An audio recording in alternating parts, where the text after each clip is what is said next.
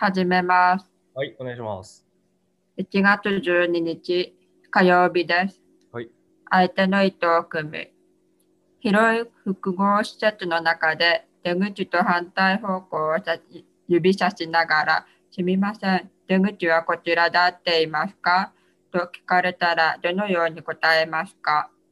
文字通りに受け取れば、いいえ、違いますという答えで十分でしょう。かし、そのような応答は場合によっては冷たい印象を与えるかもしれません。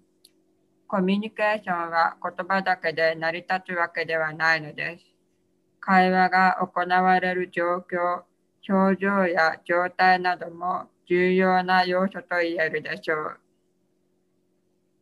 はい、えー言葉で表されない相手の意図を捉えるには、相手と向き合う姿勢が必要です。そうしなければ、表情や言葉の意図は読み取れないでしょう。冒頭の例でも、相手の立場になって考えると、出口への経路に迷っているのだと理解でき、出口はあちらですよと気の利いた応対ができるでしょう。意図を組むのはなかなか難しいものですが、意識的に相手へ興味を向けてみましょう。進んで他者とつながろうとする姿勢こそが円滑なコミュニケーションの鍵となるのです。今日の心がけ、他者を思いやりましょうん、う。どうでしょうか？そうですね。まあ、なんでしょう、その意識的に相手の興味を向けていかないとこう、自分で他者とつながろうとする気持ちがないとコミュニケーション生活にならないなっていうのはうん。思いますね。私は割とこう人と話したがりなので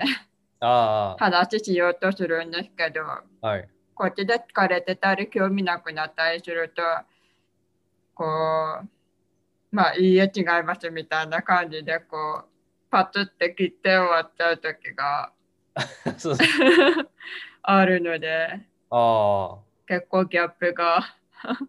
あるかなって思います。あ、まあ、それ、その、他人側の人、まあ、僕とかの他人からすると、あの、普段と違う時に結構、その、あれ？ななんでだろうみたいな、普段と違うけどっていうので、もしかしたら、その、不安になっちゃうかもしれないので、うん、えそう考えるとなんか僕との間ではいやちょっと今疲れてるんでみたいなのを一言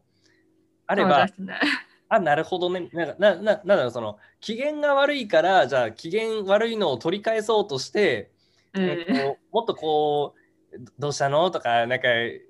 これとか面白いよね？みたいなのをちょっかい出すんだけど結局なんか疲れてるからいや別にいらないしみたいななっちゃってで,、でこっちはこっちでなんか不安になってあどうしようどうしようみたいななっちゃうっていうのがあるかもしれないのでそれをこう考えると一言「いやちょっと今日疲れてるんで」みたいなのがあればあ疲れてんだったらまあいっかみたいなほっとこうみたいな、そうですね。うん、まあ仕事にはそこまでパッとした来るみたいなことはしないんですけど。うーんまあでも逆に僕切った方がいいと思うんですよね。なんかそうんの仕事,、仕事とかって、はい。こう継続して続けるっていうのが一番大事だと思うんですけどうん。でそのストレスなくとかあとはまあ、えー体調とかその健康的にも無理なくっていうのが大事だと思うんですけど、はい。えー無理があるんだったら早めに行って、えーもらった方がいいんじゃないかなと思って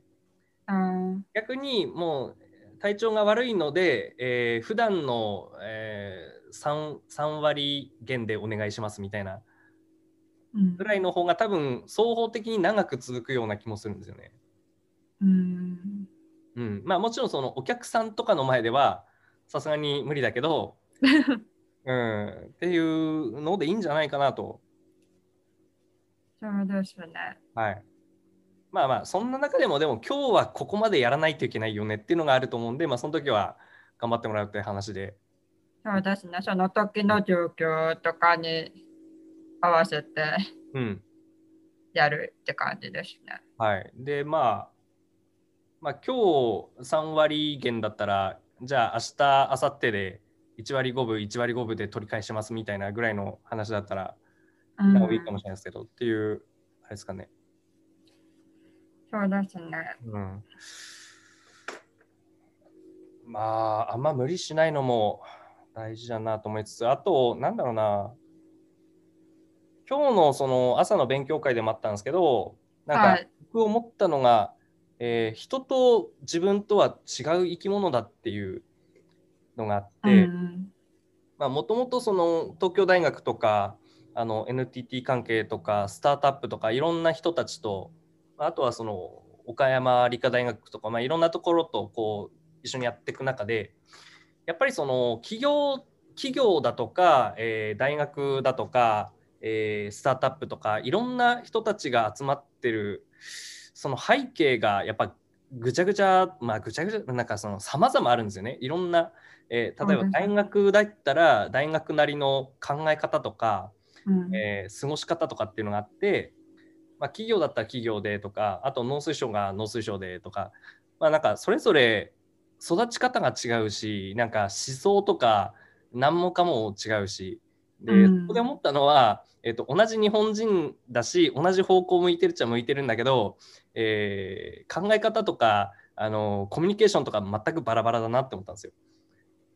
日本人なのに言語通じないっていう問題があって こりゃ専門家が、まあ、違うそれぞれの専門性を持って集まってるので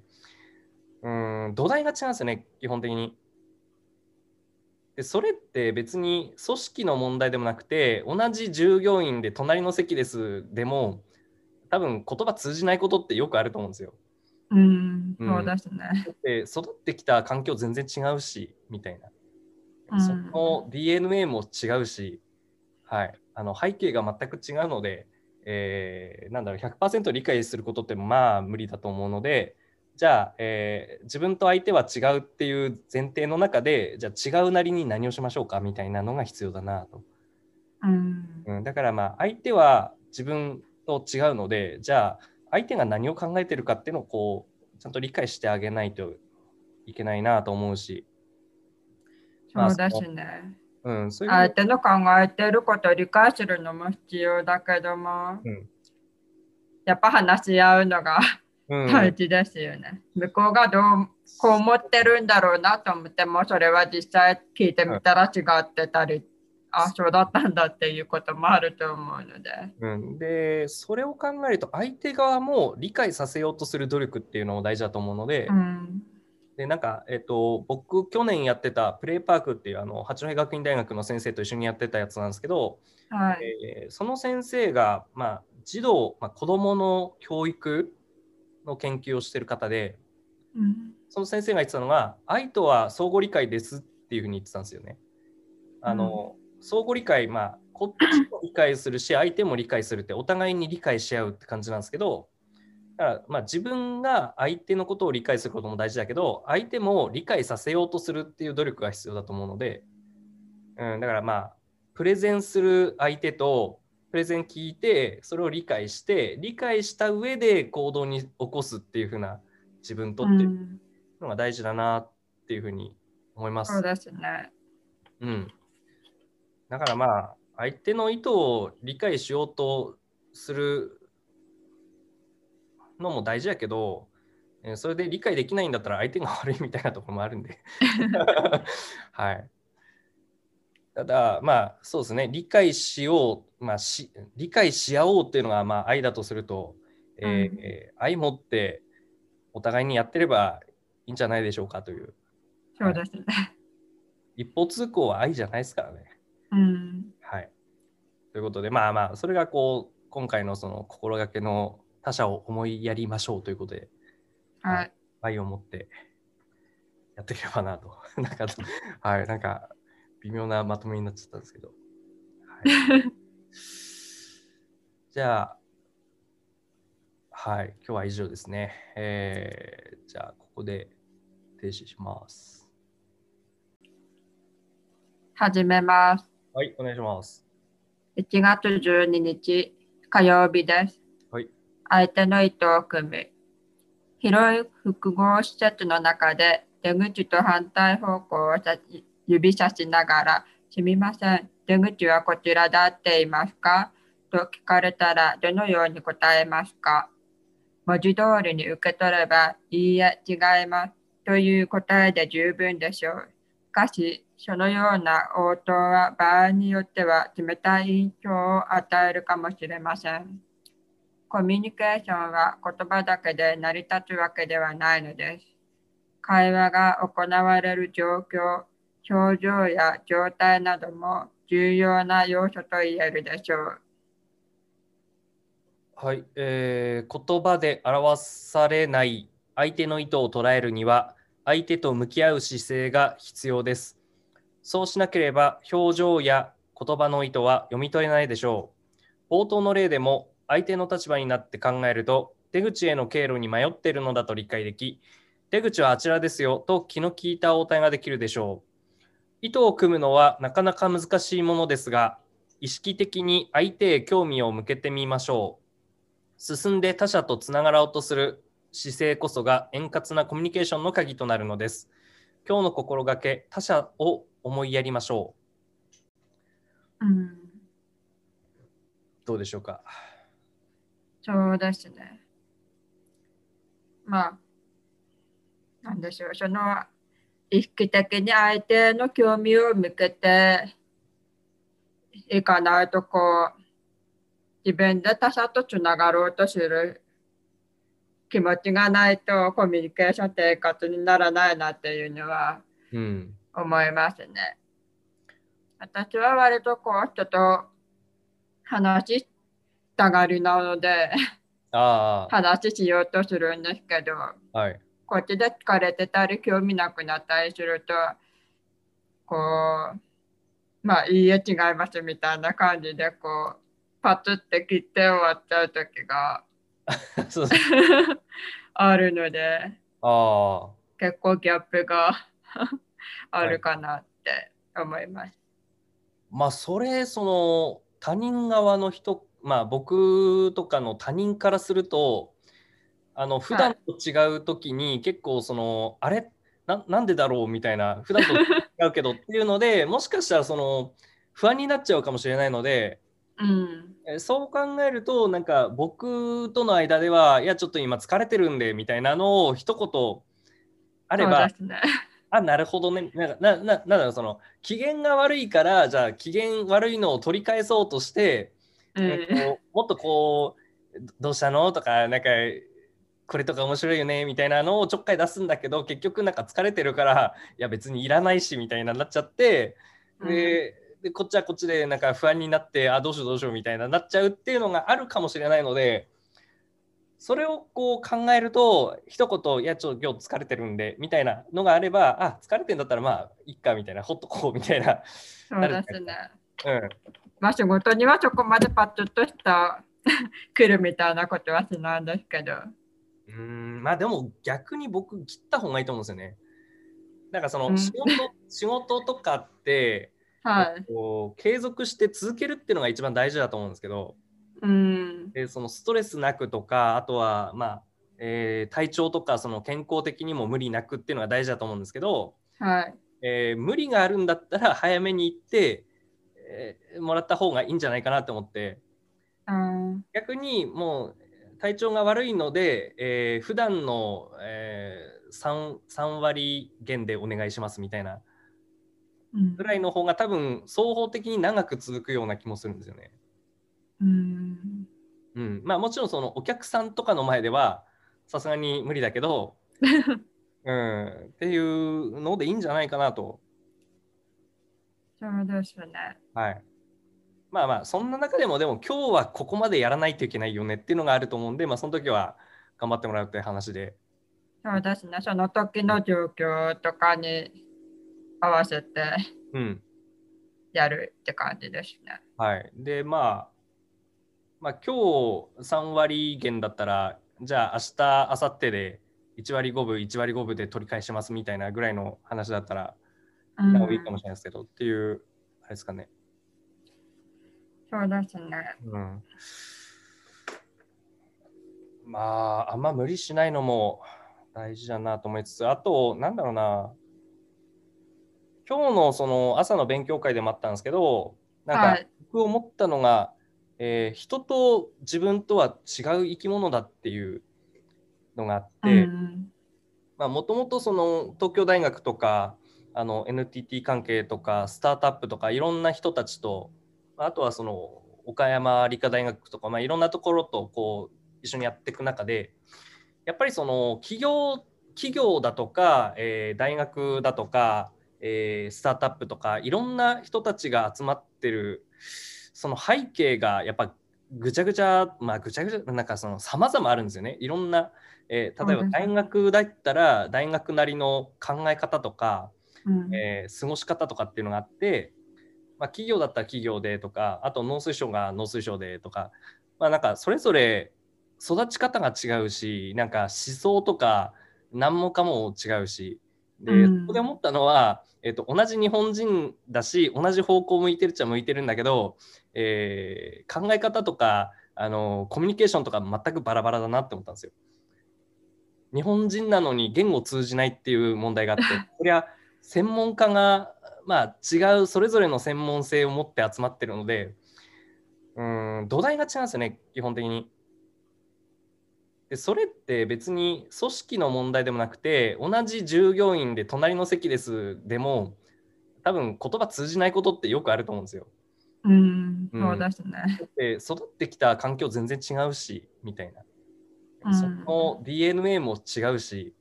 はい、あの背景が全く違うので、えーなんだろう100%理解することってまあ無理だと思うのでじゃあ、えー自分と相手は違うっていう前提の中でじゃあ違うなりに何をしましょうかみたいなのが必要だなと、うん、うん、だからまあ相手は自分と違うのでじゃあ相手が何を考えてるかっていうのをこうちゃんと理解してあげないといけないなと思うし、まあそうですね。うん、そういう。相手の考えてることを理解するのも必要だけども、うん。やっぱ話し合うのがうん。大事ですよね。向こうがどうこう思ってるんだろうなと思っても、それは実際聞いてみたら違ってたり、あ、そうだったんだっていうこともあると思うので。うん、でそれを考えると相手側も理解させようとする努力っていうのも大事だと思うので,、うん、でなんか、えっと、僕去年やってたプレイパークっていうあの八戸学院大学の先生と一緒にやってたやつなんですけど、はい。えーその先生が、まあ、児童、まあ、子どもの教育の研究をしてる方でうんその先生が言ってたのが愛とは相互理解ですっていうふうに言ってたんですよね。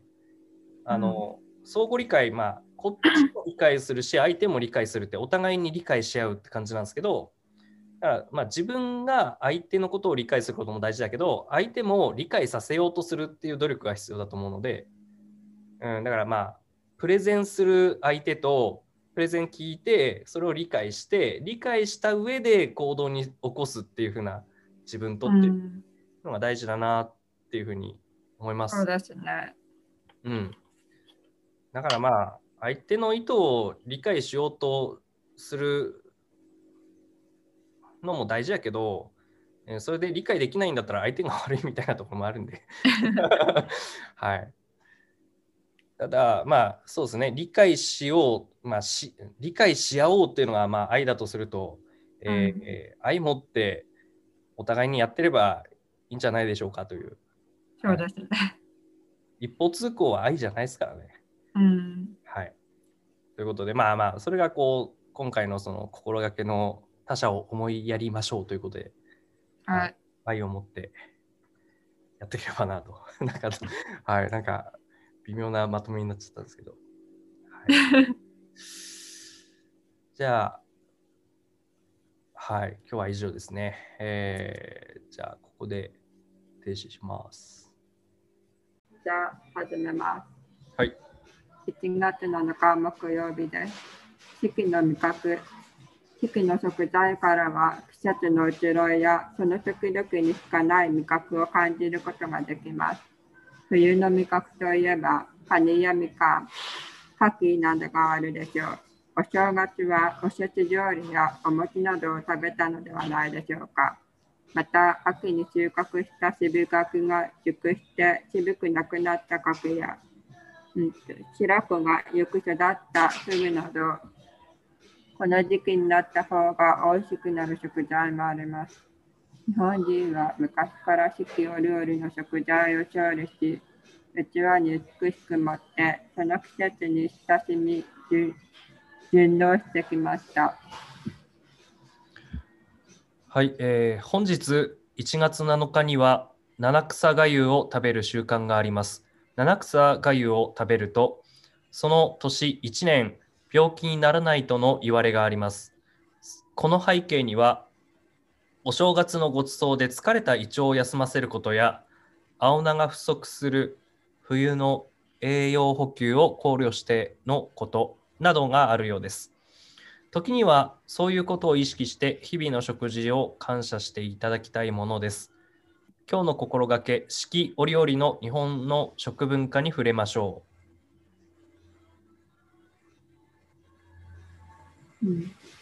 はい。私、料理って食べますか？おせち料理は、えー結構ですね、毎年毎年おせち料理を頼んで、うん。はい、あの、まあ、お店、レストランに頼んで、用意して食べたりだとか、あとはそのうちのおばあちゃんがですね、はあの、毎年作ってくれて。まあ、今年もそうだったんですけど、はい、あの、それで食べてましたね。そうなんですね。うん。私のところ、おせちあまりほとんど食べたことがなくて、おお、そうなんですか。えーっと、父方の祖母祖父母がいた頃は、はいあの、父の姉夫婦姉家族も集まって、うん。まあ、おせちまではいかないんですけど、黒豆とか、あと、はい。なみなみした卵焼き、伊達巻きうん。みたいなやつとかはあったんですけど、こう綺麗にお重に飾ってるおせち料理を食べたことがあんまり記憶がないんですよね。うーん。で小学校ぐらいからになると今度オードベルとかうん。結構出てきててうん。母方の方で集まってもそのオードベルとみんなで食べるみたいな。感じだったのでそれと刺身とかお寿あ刺身うん司とか、はいはい。うん。なのであんまりこうおせち食べたくなるっていう感じでもなくうん。食べたこともなく。に。まあ、うち別になんかおせち食べたくて食べてるようなところじゃなくてな割となんかそのなんだろうなあの四季四季折々のなんか風習というかうん季節を感じるためにみたいなのはありますよね。そうですね。まあ私もイメージはあるんですけど、味がわからないし、おまあ確かに餅もまだそういえば食べてないなって思って。あそうえー、餅は、あの毎年僕がこう米をふかしたりとかしてう。うん。で家族総出で作ったりしますよ。あーうんそうなんですね。うんまあでもなんかそのオードブルみんなで食べるみたいないいじゃないですか。そうですね。うん。うん。まあ四季折々の味覚っていうことで言うと、まあ僕もともとその魚が結構好きで、うん。うん、なんか魚さばくのとか釣り行くのとか、うん。しまいにはその破食センターで魚屋の仕事したりとかも、まあうん、っていうのを考えるとで魚ってやっぱり、えーその季節でしか取れないやつって結構いるからあの回遊してきてあのぐるぐる回ってるからこの何月にしか取れないみたいなのとかもあるしあとはそ、の出産するとかあ、まあ、産卵か産卵するとかっていうふうな、えーのもあると産卵前はやっぱり栄養溜め込むとか産卵後は疲れてるからとか、うん、あとはその回遊魚で、えー北から入ってきて南に抜けていく時に寒い時はやっぱり脂が乗ったりとかまあいろいろあるんですけど、うんうん、だから何そこまで考えたことなかったです。ね。父よりよりそうですね。こっちだと果物とかうん、野菜？ああはいなはい、らもうそろそろこの時期だからみたいな感じで買ったりはするんですけど、そうですね。考えてみたら魚全然気がつかなかったです。うんうん、やっぱりなんか命のサイクルというかあるじゃないですか。まあ野菜も多分そうだと思うんですけど、うんうん、やっぱ寒い時期が美味しいのもあれば暑い時期が美味しい時期もあうん野菜もあると思うんで、はいまあそれぞれ一番美味しい時期に食べるっていうのがうんいいなって思うし、まあ人生の楽しみ方の一つかなって思って、そうですね。うん、うんそう考えると地球料理の日本って素晴らしいなと思いますよね。うん。アメリカ行ったことあるんですけど、うんアメリカってあんまり古式関係ないみたいなああ、確かイに。メージがあって。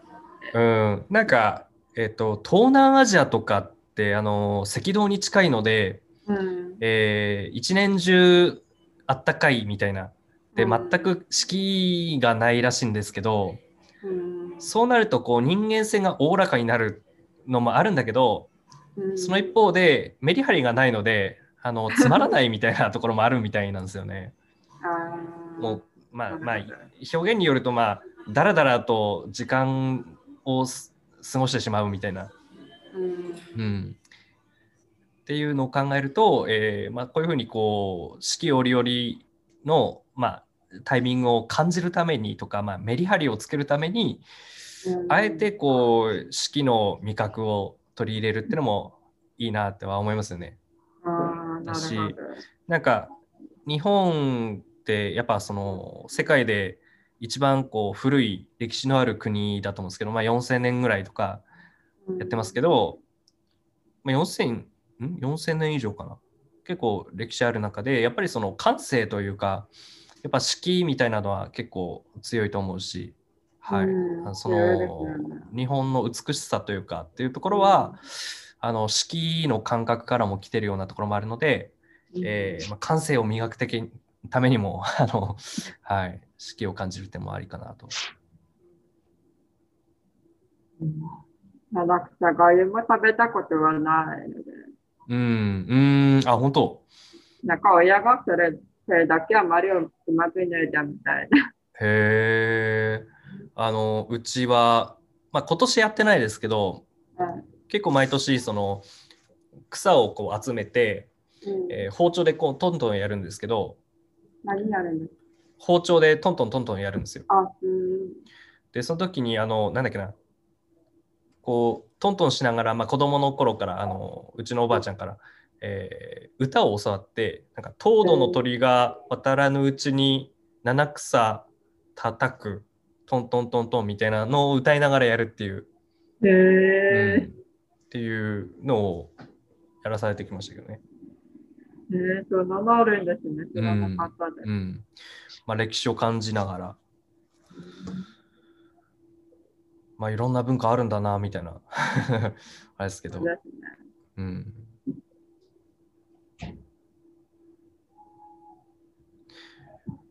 まあ、はい。えー日本の歴史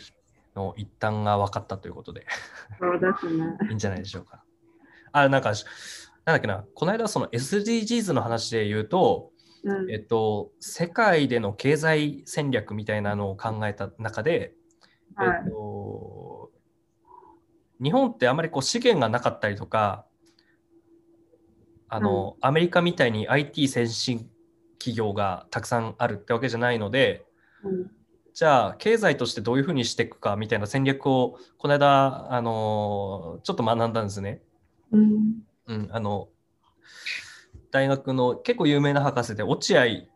落合博士かな？あの筑波大とかのあの僕と同い年なんですけど、その人の本があるみたいで、えっと、日本は、えーアメリカとかそそこら辺の企業、えー国とは違って、えーどちらかというとヨーロッパに近い資源もないし、で、ヨーロッパは、えーどういうふうな、えー戦略でやってるかっつって言ったら、えー文化を推しにしてるみたいな話をしてて、うん、えっ、と、まあ、日本もやっぱり歴史のある国だし、えー経済活動として重視していくべきはやっぱ文化だと。歴史、うん。文化とか歴史、伝統とかっていうふうなところに価値を見出すべきだみたいな話があるので、えーまあ、その歴史をつないでいくっていう意味ではこういうふうな七七草がゆとか、えー四季の味覚みたいなのは結構重要なファクターかなと思いますね。うんうんまあ今回初めての録音だけどだいぶいい話ができたような気がする。そうですね。はい。ということで、うんまあ今日はこんなところですかね。そうですね。はい。じゃあ、これで一旦録音を終了します。じゃあ始めます。はい。1月7日木曜日です。四季の味覚。四季の食材からは季節の移ろいやその時々にしかない味覚を感じることができます。冬の味覚といえばカニやみかん、牡蠣などがあるでしょう。お正月はおせち料理やお餅などを食べたのではないでしょうか。また秋に収穫した渋柿が熟して渋くなくなった柿や、うん、白子がよく育ったフグなどこの時期になった方が美味しくなる食材もあります。日本人は昔から四季折々の食材を調理し器に美しく盛ってその季節に親しみ順応してきました。はい、えー本日1月7日には七草がゆを食べる習慣があります。七草がゆを食べると、その年1年病気にならないとの言われがあります。この背景には、お正月のごちそうで疲れた胃腸を休ませることや、青菜が不足する冬の栄養補給を考慮してのことなどがあるようです。時にはそういうことを意識して日々の食事を感謝していただきたいものです。今日の心がけ、四季折々の日本の食文化に触れましょうんう。はいお。せち料理って食べますか？おせち料理は、えー結構ですね、毎年毎年おせち料理を頼んで、うん。はい、あの、まあ、お店、レストランに頼んで、用意して食べたりだとか、あとはそのうちのおばあちゃんがですね、はあの、毎年作ってくれて。まあ、今年もそうだったんですけど、はい、あの、それで食べてましたね。そうなんですね。うん。私のところ、おせちあまりほとんど食べたことがなくて、おお、そうなんですか。えーっと、父方の祖母、祖父母がいた頃は、はいあの、父の姉夫婦、姉家族も集まって、うん。まあ、おせちまではいかないんですけど、黒豆とか、あと、はい。なみなみした卵焼き、伊達巻きうん。みたいなやつとかはあったんですけど、こう綺麗にお重に飾ってるおせち料理を食べたことがあんまり記憶がないんですよね。うーん。で、小学校ぐらいからになると今度、オードブルとかうん。結構出てきてて、うん。母方の方で集まってもそのオードブルとみんなで食べるみたいな。感じだったので、それと刺身とかお寿あ刺身うん司とか。はいはい。うん。なのであんまりこう、おせち食べたくなるっていう感じでもなく、うん。食べたことも確かなく。に。まあ、うち別になんかおせち食べたくて食べてるようなところじゃなくてな、割となんかその、なんだろうな、あの、四季、四季折々のなんか風習というか、うん季節を感じるためにみたいなのもありますよね。そうですね。まあ私もイメージはあるんですけど、味がわからないっ。まあお確かに餅もまだそういえば食べてないなって思って。あ、そう。え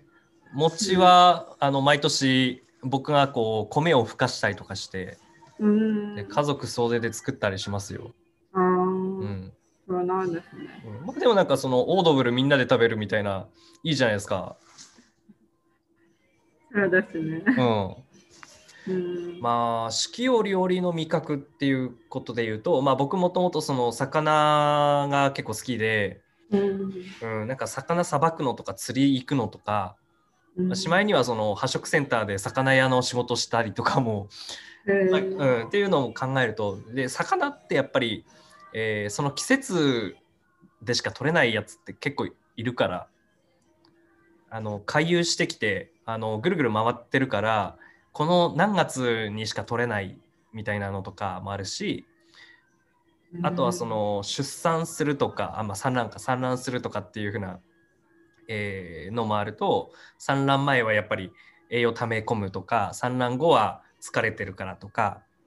うん、あとはその回遊魚で、えー北から入ってきて南に抜けていく時にあさ寒い時はやっぱり脂が乗ったりとかまあいろいろあるんですけど、うんうんだから何そこまで考えたことなかったですね、四季折々。そうですね。こっちだと果物とかうん。野菜ああ、はいなはい。ら、もうそろそろこの時期だからみたいな感じで買ったりはするんですけど、そうですね。考えてみたら魚全然気がつかなかったですうんうね。ん。やっぱりなんか、命のサイクルというか、あるじゃないですか。まあ、野菜も多分そうだと思うんですけど、うんうん、やっぱ寒い時期が美味しいのもあれば、暑い時期が美味しい時期も、あうん野菜もあると思うんで、はい。まあそれぞれ一番美味しい時期に食べるっていうのがうんいいなって思うし、まあ人生の楽しみ方の一つかなって思って。そうですね。うん。そう考えた地球料理の日本って素晴らしいなと思いますよね。うん。アメリカ行ったことあるんですけど、うんアメリカってあんまりこう四季関係ないみたいなああ、確かイに。メージがあって。うん。なんか、えっ、と、東南アジアとかって、あの、赤道に近いので、うんえー一年中あったかいみたいな。で、うん全く四季がないらしいんですけど、うんそうなるとこう人間性がおおらかになるのもあるんだけど、うんその一方でメリハリがないので、あのつまらないみたいなところもあるみたいなんですよね。もうまあまあ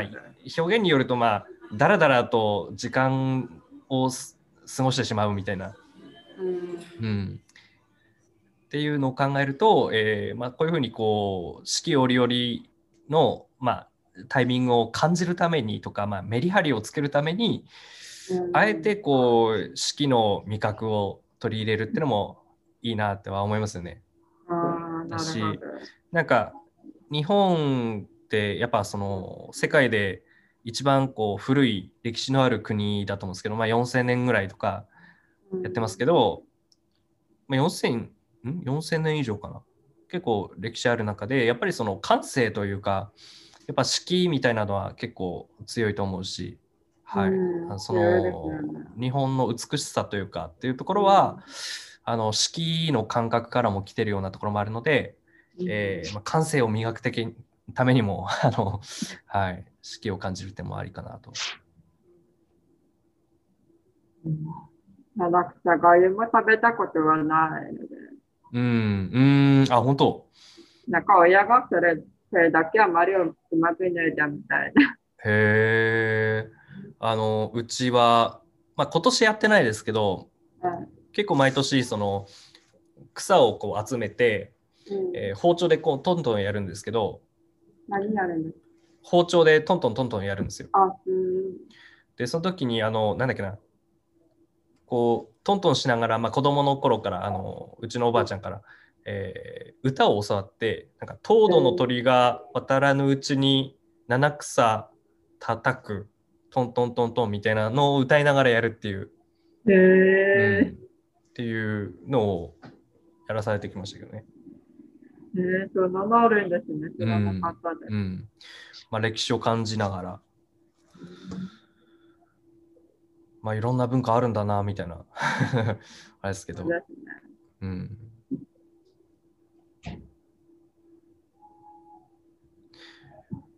まあ、はい。えー日本の歴史の一端が分かったということでそうですね。いいんじゃないでしょうか。あ、なんか、なんだっけな、この間その SDGs の話で言うと、うんえっと、世界での経済戦略みたいなのを考えた中で、はいえっと、日本ってあまりこう資源がなかったりとか、あの、アメリカみたいに IT 先進企業がたくさんあるってわけじゃないので、うん。じゃあ経済としてどういうふうにしていくかみたいな戦略をこの間、あのちょっと学んだんですね。うん。うん、あの大学の結構有名な博士で落合落合博士かな。あの筑波大とかのあの僕と同い年なんですけど、その人の本があるみたいで、えっと、日本は、えーアメリカとかそそこら辺の企業、えー国とは違って、えーどちらかというとヨーロッパに近い資源もないし、で、ヨーロッパは、えーどういうふうな、えー戦略でやってるかっつって言ったら、えー文化を推しにしてるみたいな話をしてて、うんえーとまあ、日本もやっぱり歴史のある国だし、えー経済活動として重視していくべきはやっぱ文化だと。歴史。うん文化とか歴史伝統とかっていうふうなところに価値を見出すべきだみたいな話があるので、えーまあ、その歴史をつないでいくっていう意味ではこういうふうな七七草がゆとか、えー四季の味覚みたいなのは結構重要なファクターかなと思いますね。うんうんまあ今回初めての録音だけどだいぶいい話ができたような気がする。そうですね。はい。ということで、うんまあ、今日はこんなところですかね。そうですね。はい。じゃあ、これで一旦